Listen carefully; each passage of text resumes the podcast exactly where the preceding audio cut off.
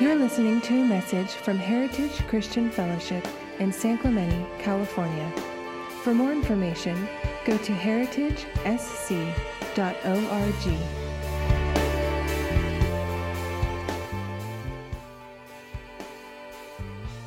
And it's a vision statement, which I'll talk about in a second, but it's a 10 word vision statement. Five of those words are fillers, and five are meaty words that I'm going to unpack. So let's just pray, and I really appreciate each and every one of you coming out. Lord, I thank you, Lord, for this church. I thank you for the history of this church. Lord, because you started this church.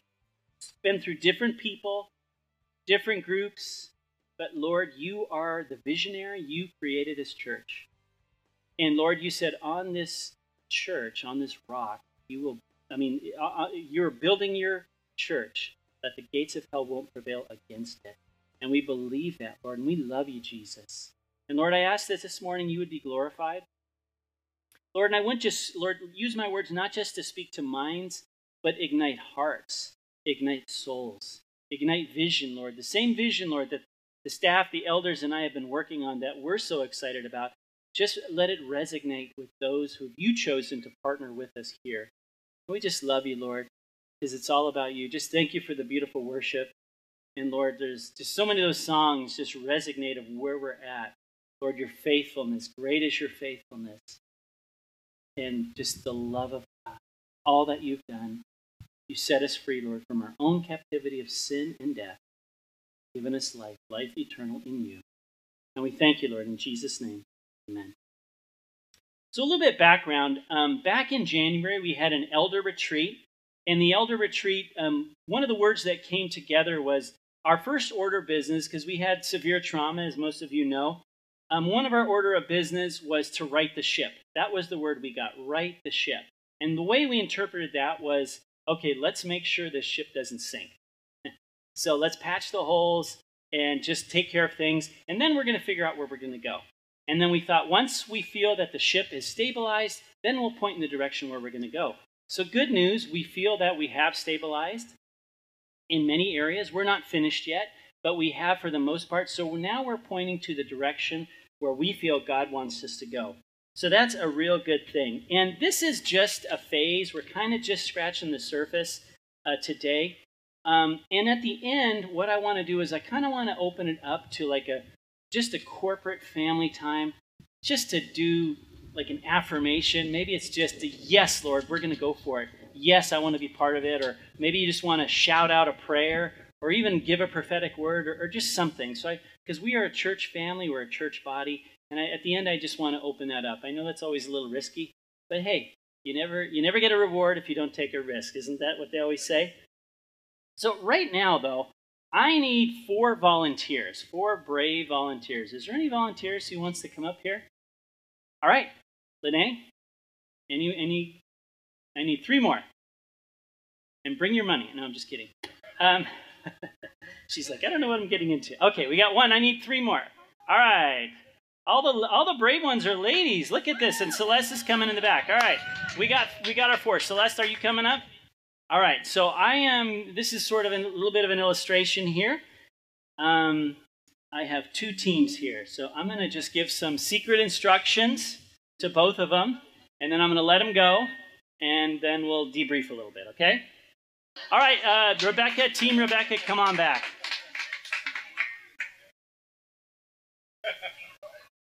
Okay, so um, interesting here. We did this to the kids.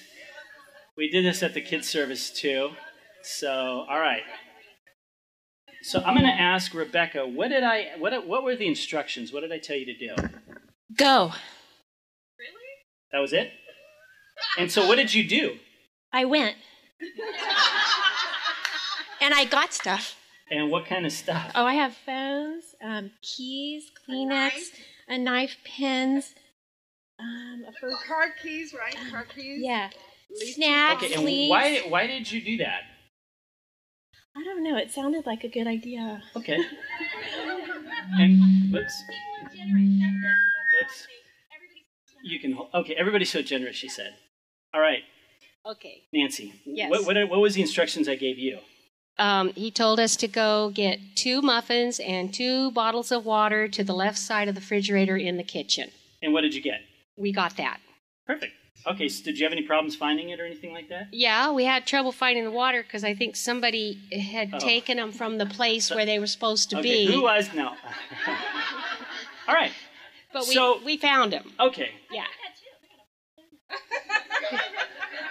Okay, so we have two teams here. One was given clear direction, a clear vision, and they got what they, they, they reached their goal. Well done. And even though cr- very, very creative, um, I think Rebecca said, "Well, we didn't. We just didn't know what to do, so we just started doing something." They stole stuff in church. She says they're donations. Well, please give all those back, but give a round of applause to our volunteers. Thank you, guys. All right, thank you. So, with a clear vision, clear direction, they knew exactly what they were going to do. In the first service, I did the same thing, and these kids, there was three kids on both teams, and the kids I just said go, they started wandering, and all of a sudden it was they they disappeared, and we were kind of worried, and they ended up walking through here halfway through like the, the competition because they just were wandering. They didn't know what to do because the, the directions were go. So what I'm getting at is we have come up with a vision statement, and I want to tell you first of all why it's important, the process, and then we'll uh, sort of digest dissect the vision statement itself. So a vision statement is what an organization does to achieve its in the to achieve in the long run, and, and it depicts a vision of what the organization will look like in the future. So first you have a vision statement, then you get a mission statement, and then you get goals. I mean, it's a long process, and this is just the tip of the iceberg. But some key elements of a good vision statement it must be forward looking, motivating, clear, a reflection on the organization's culture and values, and shows where it's going. And now we're a church, and we're not a corporation or just simply an organization. You know, in fact, we are the people of God on earth to spread the kingdom of God on earth. So that's who we are. But yet, there is wisdom in having a vision statement, I believe.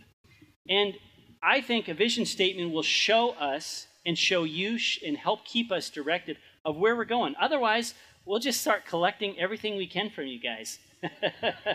or we'll just wander around not knowing where we're going to go. No, but we want to be focused on what we do. And you know what? The overall church, there's the there's our church heritage and then there's the Big C church.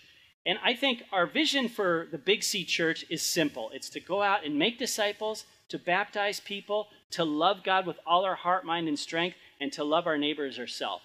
So we're that goes without saying that that's our overall mission. And Jesus is the captain of the ship, and he has the right at any moment to tell us, no, go, go left, go right. We serve him. Um, but their vision statements is like a flavor of who we are. There's the big vision, and then there's what God has called heritage to. Just like each one of you.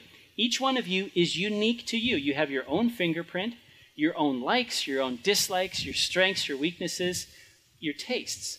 And that's what we are as a church. We have some distinctions about us that I feel God has called us and we need to fulfill in our vision statement. Um, and also, a vision statement will, will help us say yes to what we're supposed to do and no to what we're not supposed to do. And you see visions in the Bible all the time. Remember the children of Israel when they were leaving Egypt? God gave them a vision. Anybody remember what that vision was? Go to the promised land. He says, I have a promised land filled with milk and honey. So that was their vision. And it was it wasn't like they had an exact plan all the time. I mean, there was this cloud they had to follow by day. Sometimes they had to move, sometimes they didn't. And at night, there was this fire guiding them. And sometimes they camped for a long time. But what that vision statement said was that when they were camped at a location, and it wasn't the promised land, and maybe someone came up with an idea and they said, you know what, we really, what we really need right now is a plumbing system. Let's start digging here and let's do irrigation and a plumbing system and let's build brick homes and let's just put all of our efforts. And then the people thought, well, our vision is to go to the promised land. this isn't the promised land, so let's just be happy with tents because we're just moving through. So it gave them direction of what to do, where to go, and also what not to do. And you know, a good example of, of, a, of a vision statement that I like is Mercedes Benz. Um, I know probably a lot of people in here drive those, but you know, there's a lot of cars out there, a lot of car companies, but what makes a Mercedes a Mercedes? Well, I think it's found in their vision statement, which is usually at, on every commercial they give. And th- anybody know what it is? It's the best or nothing. So every time they look at a new product to go in their car, whether it's a spoiler or a stereo system, that's their vision. Okay, is this the best spoiler? Well, if it's not, no, because our vision is the best or nothing. So that's what we want. A healthy vision statement will define who, what we're all about and what we do. And actually, in fact, it's dangerous not to have a vision statement. Um, in Proverbs 29 18, it says, Where there is no vision, the people perish. And in this case, where there was no vision, you got your stuff taken. But where there is no vision, the people perish. That's why we're doing this. And remember when Jesus looked at Peter and he said, Follow me and I will make you a fisher of men. In the sense, that was a vision for Peter. And Peter had to make a decision Am I going to follow Jesus? And he did, and the Lord fulfilled his promise. And there was another young man, remember the rich young ruler, and he gave a similar vision. He says, Follow me, but first go sell everything you have, give to the poor, and then follow me. And that guy walked away from the vision God had for him. So sometimes visions aren't easy, they're challenging. But I'm asking that God will give you the grace to, to move with us and to be part of this vision.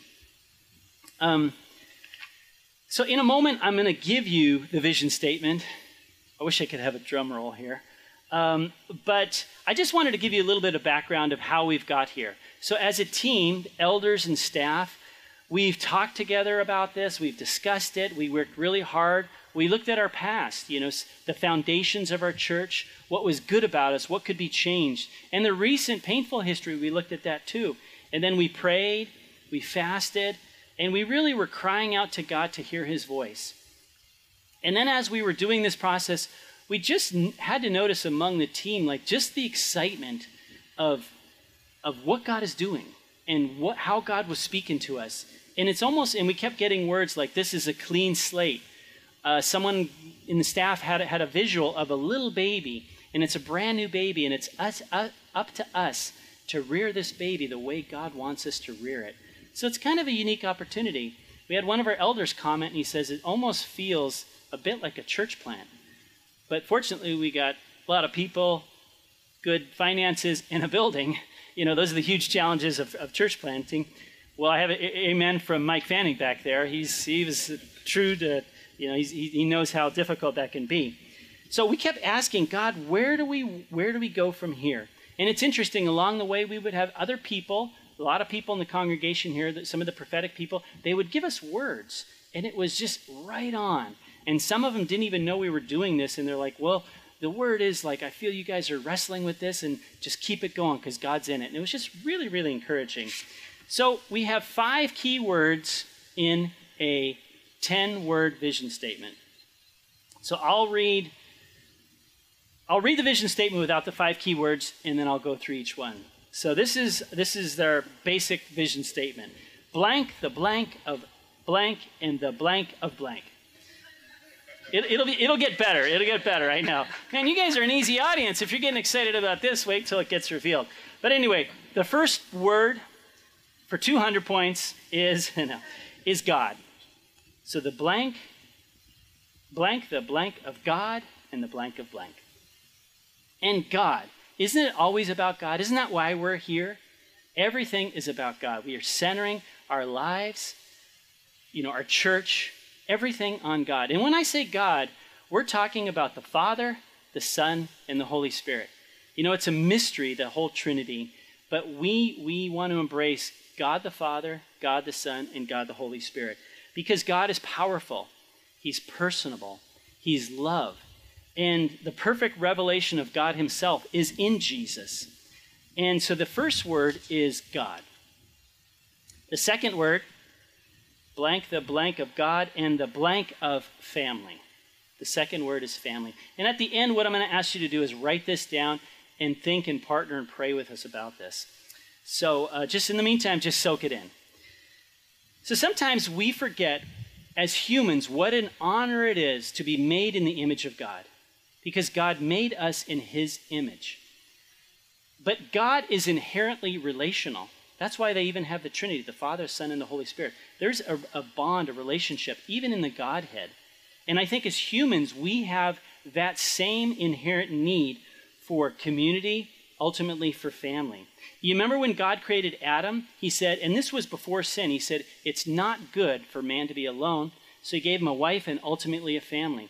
So family is God's idea, and we are designed to live in the context of a family. And what is family? I mean, we all know what it is. It's, it's parents. Actually, one of the kids, it was uh, Jared's son, Joel. He said, a family. And I just asked the kids, because that's what you have to do in the first service to keep their attention, interact with them. And he's like, family is where people love each other and they'll do anything for each other. And I'm like, man, you should come up here and preach. He was awesome.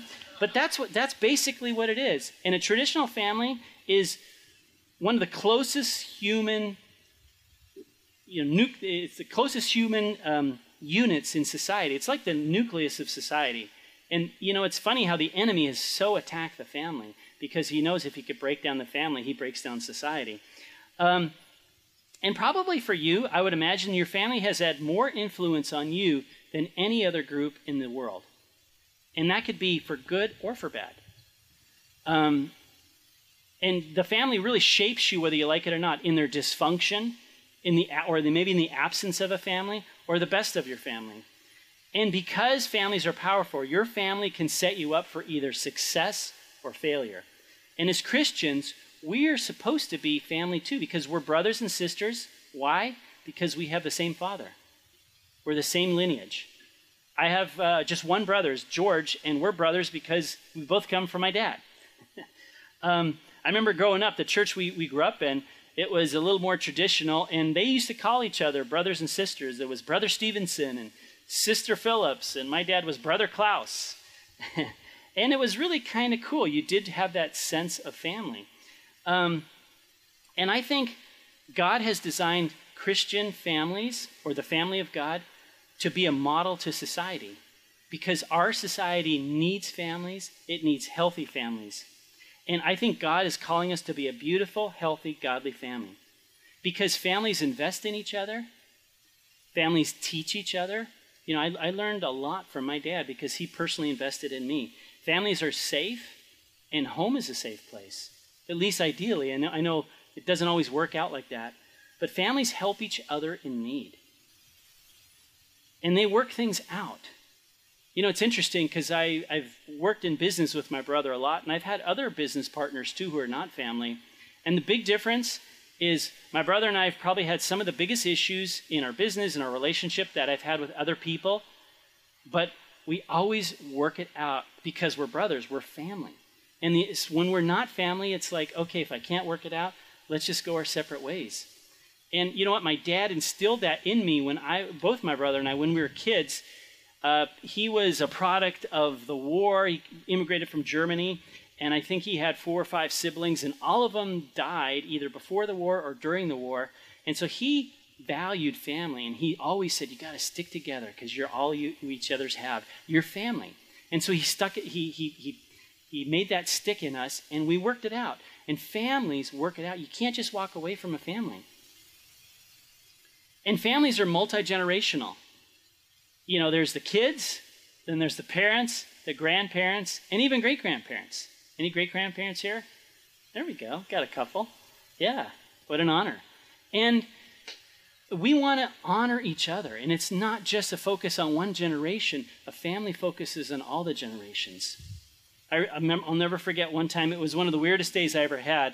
Uh, in the morning, we had an appointment with my son when he was thinking about going to Biola for college we went and we visited, we got a tour of the campus, and I had an appointment with my parents that day to go visit a cemetery for their plots. And it was just like, wow, what a, what a difference. And it was just like I was caught in the middle. But that's what families do. It's multi generational. And also, families re- reproduce. They make babies and they grow. And as a church family, we could, we could just say, you know what?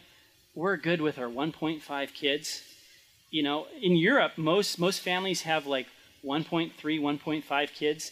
And you know what? If they keep going, they're going to become extinct because you can't, you can't grow. And as, as a church body, it's comfortable, but we need to birth new Christians into our body, into our church body. And that sometimes requires sacrifice. And when you experience family right in a healthy way, it changes you and helps shape you into what God wants you to be. So, family, that's the second one. We want to be a family. The next word is blank, the presence of God in the blank of family. So, this is the presence of God. There's nothing like the presence of God. Can I hear an amen on that one? All right. And anything you hear that's good, just say amen, please. We got to change that culture too. You know, it's a mystery when you encounter the presence of God, isn't it? You can't see it, you can't feel it, but you know it, you sense it, and it changes you. You don't understand it, just like we don't quite understand the Trinity, what that looks like.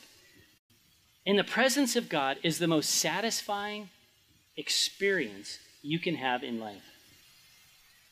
I think King David said it right. He said in Psalm 16:11. He said, "You, God, will show me the path of life. In your presence is fullness of joy, at your right hand are pleasures forevermore." So he said, "In your presence, in the presence of God, is fullness of joy." You know, our families can give us joy. I have find joy in my wife, my children, my extended family, and a lot of activities and hobbies, pleasures. But I, the only thing that can give me fullness of joy, 100% joy, is God. And I think each one of us has that yearning in our heart to have the fullness of joy. And that can only be found in the presence of God. See, it makes all the difference.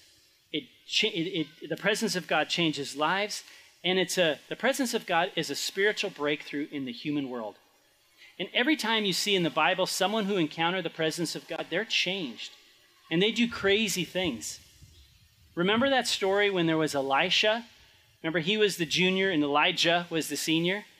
And Elijah was told to go raise up Elisha.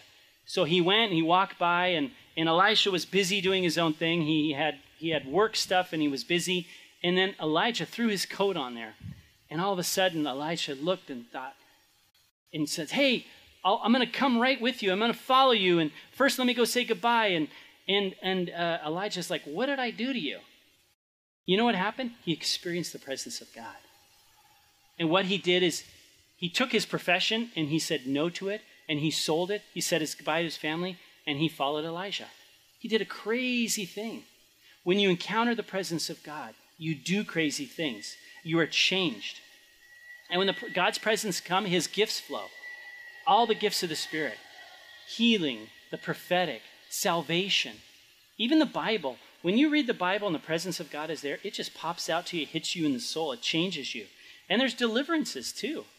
And sometimes people are a little afraid of allowing the presence of God to move because it's a bit messy. And so it's like, well, I don't want to have to deal with the mess, but we're saying yes to the presence of God, even if it brings some messy moments, because we're going to pass through those moments and clean up the mess. We, we, we, want it, we want it so bad. And then with God's presence also comes the fruits of the Spirit. There's love, joy, peace, kindness, goodness, faithfulness, gentleness, self control, patience. That's only, there's a residue of being in the presence of God. And you know what? We want to give God room to move at every level in our church and to experience the presence of God. We want to have our kids experience the presence of God. When they experience the presence of God, that'll change them. You know, I, I that's a huge value for us as a family, and even for my children. I've always made sure that they would be environments where the presence of God was there in the hopes that God would touch them. And sometimes they would go and they'd come back and, eh, it was, it was good. But one time, especially for my, my oldest daughter, Crystal, she went and she had an encounter with God, and she saw the Lord touch her with his finger and said, I'm marking you for me. And she was different. You know, and before she went to Sunday school, she knew it all. We had the, the picture Bibles, and she was good. But when she encountered God in his presence, you know what? When she goes to college, when she's out with friends, she has this compass already from God because she experienced the presence of God. And we want it in our small groups. We want it here on Sundays. And what does that look like? Well, sometimes we might just let worship go because we're, we're sensing God wants us to worship Him.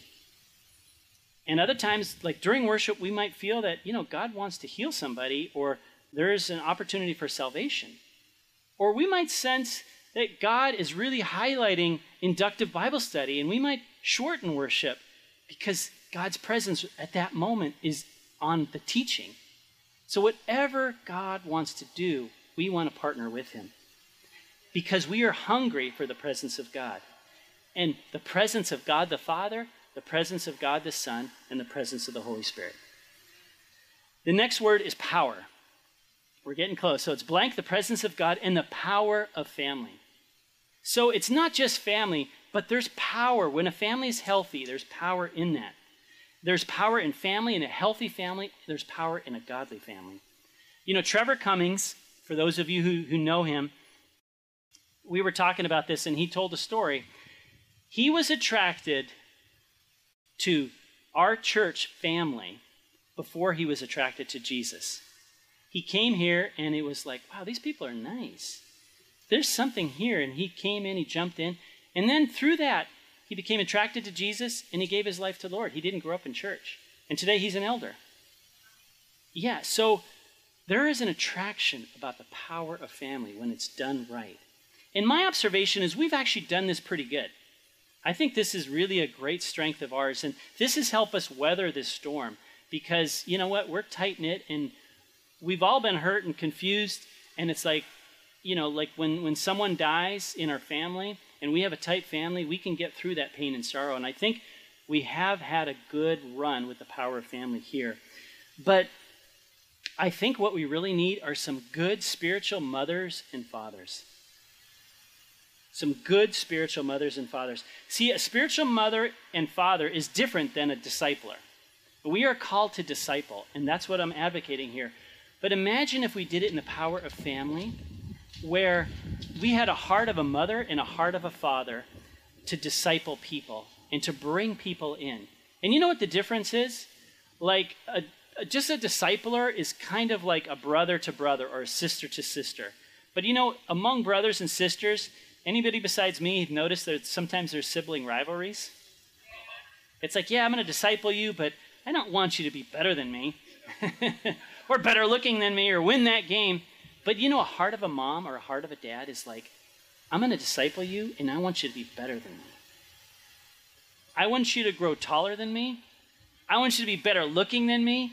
I want you to be richer than me, more educated than me. That's what a good parent wants. Better for their kids than for themselves. Can you imagine if we had that attitude as spiritual mothers and fathers? We would really sacrifice for the next generation, for those underneath us. Or maybe it's about their, their same age, but we took on people and we're like, you know what? I'm going to be your spiritual father or your spiritual mother or maybe an aunt and an uncle. And I'm going to pour into you, and I want the best for you, even if it's not good for me. That's what the heart of a father and a mother will do. Selfless love, no competition, pure. And when a kid feels the pure love of a parent, they'll succeed. They'll be loved they probably won't end up in a shrink's office. you know, when you don't have that, yeah, you have to go through counseling. It's it's hard, and I mean, I know my run here uh, as a pastor is, is short, but I've just seen the devastation in my office talking to people when they've had rough childhoods, when they didn't have that, that normal stuff that should be normal, and they're as old adults, they're going through issues in their childhood. Can you imagine if we had godly parents godly family, a power of that that could change that. I mean, I'm not trying to put out, you know, anybody who's in the counseling business out of business, but wouldn't it be nice if there was less counselors because we had a healthy, powerful family like that? And you know what?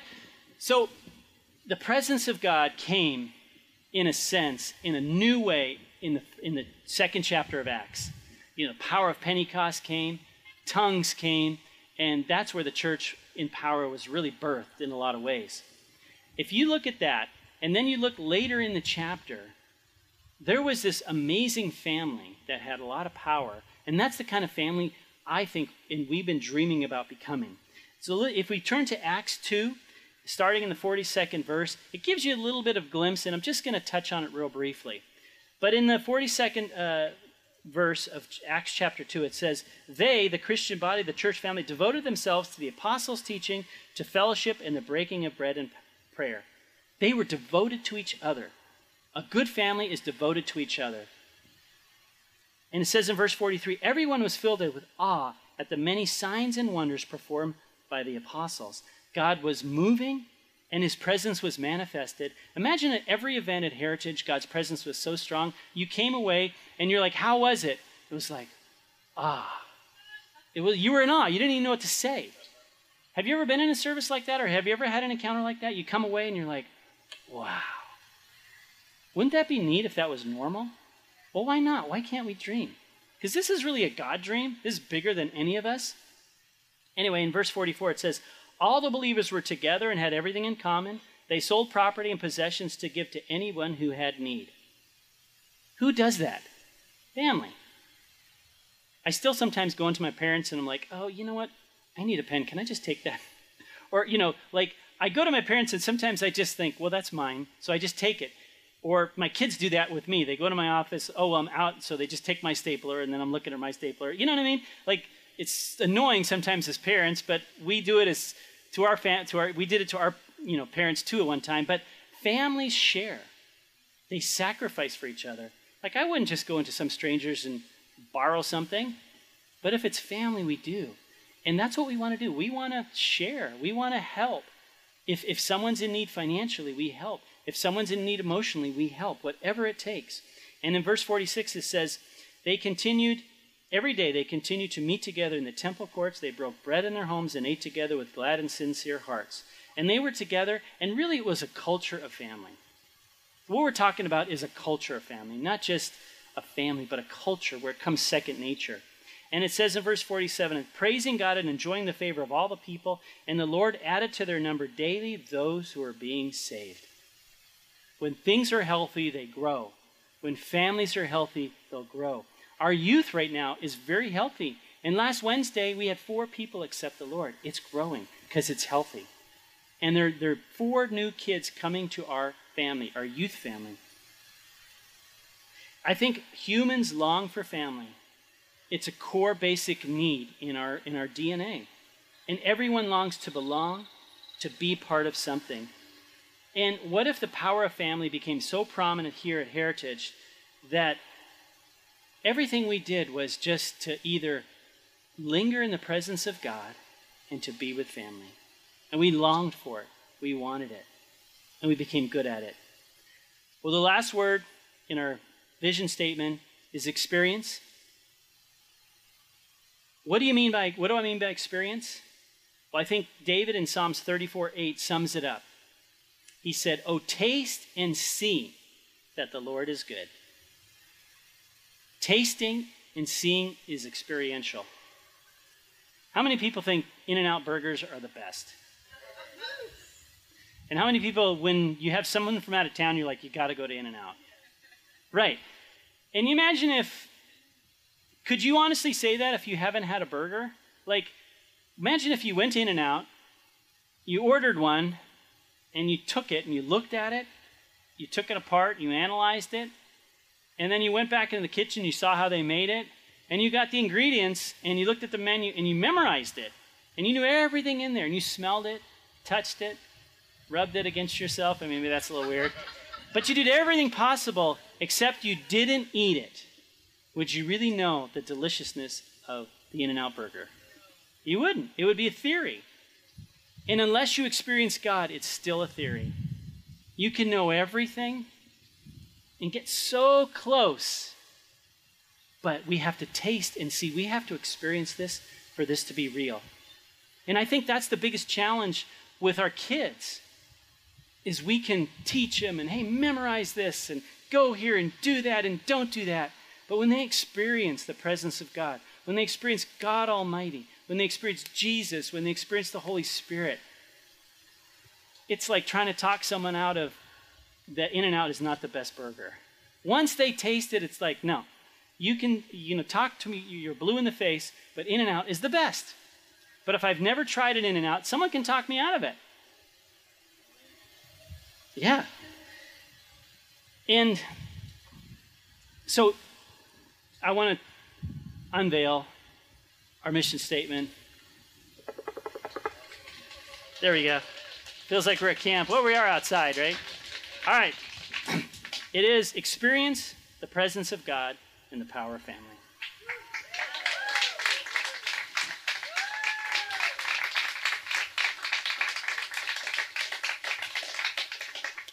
Experience the presence of God in the power of family. And this sta- statement is very simple. It's almost childlike. But if we can get these things right, I think we're on to something. I think God could really touch us. God could really use us. I mean, there's a whole thing that needs to develop and, and other things, how they fit in. But it's really five key words experience, presence, God, power, and family. This is where we want to go. And I believe if we get this right, we can have so much more than we have now. And I want more of God, and I know you do too. I want more of God's presence. I want more of family. I want more of power of family. I want more of experiencing God in the power of family. And families can get messy. And sometimes God's power and presence moves, it gets messy. In my family, you know, it's been the greatest, greatest blessing and probably why I'm here today. But there's been some moments, some hurts that have been so deep because they were from my family. But in the end, it all works out. It's, it was worth it. And I want this for heritage, for all of you. I want this for my kids, for my family. We all do. And that's why I took on this role, really, to, to experience God and His presence and His family. So, what's our call to action, if, if that's appropriate term? Well, we want everyone in our church, and if you're a guest this morning, well, welcome to our church. Um, this is probably a good behind the scenes look. It doesn't happen very often, but this really gives you an indication if this is if this is somewhere you want to be or not. But we want if, if we want everyone in our church to know, to internalize, and to own our vision statement. And every single one of us should be able to articulate, well, what's heritage what is heritage about? Well, heritage is a place you can experience the presence of God and the power of family. We want this at every level. Our community groups. Hey, what's this community group about? Well, this is what Heritage is about. What about the men's and women's ministry, or, or Sundays, or our children's? Wouldn't it be neat if someone at school asked your third grader, what is, what is, what, what is Heritage about? Well, Heritage is a place where you can experience the presence of God and the power of family. Well, what does that mean? Isn't that a great conversation piece? And you know what? Families stick together through thick and thin. They love each other unconditionally. We want a culture of that. And we want to pursue the presence of God at every level. It's almost like we want to be expert sailors. And you know, the difference between an expert sailor is he has this sense where the wind is going. And so he can position the sails exactly to maximize the wind. And you can't see the wind, it's a little mysterious. And that's what we want to be with the presence of God. To be able to, like, we feel God's moving us this direction. So let's set our compasses and let's go with that. And we want this to be your home. You know, when, it, when, when people experience family, the power of family, they call it home. And we want this to be your home. Joe Severson, um, last Sunday, he shared something that was very timely. Like I said, there's been a lot of prophetic words that have confirmed. And he had a dream, and, he, and Nancy's like, I got to tell you about Joe's dream. So Joe told it to me. And in his dream, Joe was far away from where he wanted to be. So he decided to try to get back home. And he didn't quite know where that was. And at certain places, he said he went to places he thought was like churches, and he said nothing was happening, and he still knew he wasn't home. Then he felt like he was getting close to something, and then he said he heard me preaching, and he said to himself, he said to himself, This is it, this is home. I know. Thank you, Joe. It's awesome. And that's what we want. We want heritage to be your home. We want this to be your home, where you experience the presence of God and the power of family. And this is merely a first step because God usually doesn't tell us what the whole road is going to be look like. Just like God said, "Hey, go to the promised land, land filled with milk and honey." And they didn't know all the journey and twists and turns they would have to go. But we're going in this direction. This is our first step. So, what we would ask you to do is to pray into this. Write this down, this vision statement, take a picture of it, pray over it. Let God speak to you about it. And if He shares something that you want to share, talk to me, talk to one of the elders or the staff. Email us or text us or call us. We would love to hear from you. And, but you know, like some of this we've been good at, so this isn't, we're not completely reinventing the wheel. But we don't want to just get back to our peak. It's like, man, we had a rough go. If we could only get back here, we would be happy. We want more. And the best way for me to describe it is remember, I told you the story of Elisha and Elijah? So, Elisha, he was touched by the presence of God and he gave everything up and he followed Elijah. And he saw miracles, he saw amazing things. And most people would have said, you know what? If I could be like that guy or three quarters of that guy, I would be happy. So at the end of Elijah's life, before he was taken up, he was bugging Elijah because he wouldn't leave. And finally, Elijah says, Well, what do you want? to Elisha. And you all know the story. He's like, I want a double portion. And didn't Jesus said, You will do greater things than even I did? So we want more. The staff, the elders. We don't want to just hit a peak that we were in the past. We want more. We want a double portion. We want a double portion of the presence of God like we've never felt before. We want a double portion of the power of family. We want a double portion of the presence of God and the power of family. I want more. I want you to want more. Let's long for this together. And you know what? This is a God dream. This is way bigger than me, the elders, the staff. I mean, we got a pretty good team now, but this is way bigger than us. We could never do this on our own. How can you channel the presence of God? God is God. And sometimes it's frustrating. Sometimes He shows up and sometimes He doesn't in your quiet time, in our church services. So it's risky, you know? We're, we, we don't want to stay controlled, what we can control. We're saying, no, this is a God dream. This is bigger than us, and this is where we want to go. And it's not an us or me thing, this is a God dream. So, my question is Will you join us on this journey, this simple journey?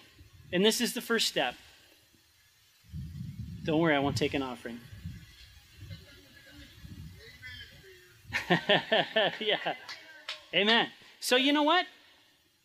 Remember, I said in the beginning, it would be neat to have some type of public affirmation of if, if this is resonating in you, you might just say an amen like Bill said, and he's, I mean, Gary said, he's been here forever. Um, or maybe this is, you know, you've been here a month or two. You know, if you want to shout out a praise to God right now, or yes, or I'm in, I'm in or even like a thus saith the Lord.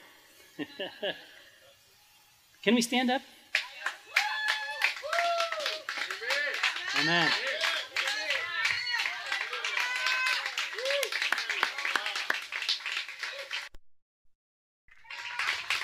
All right. Let's just praise the Lord right now. Thank you, Lord. Lord, we say yes to what you have for us. We say yes to what you have. Yes to your dream, because this is a God dream. This isn't anything but a God dream. We want to go where you're taking us, Lord. We don't want to walk around aimlessly. We want to go into the promised land that you have for heritage. And just like you were faithful to get the children of Israel to their promised land, you will be faithful to get us to our promised land. Yes. Lord. Thank you for listening. We hope you tune in next week. For more information, go to heritagesc.org.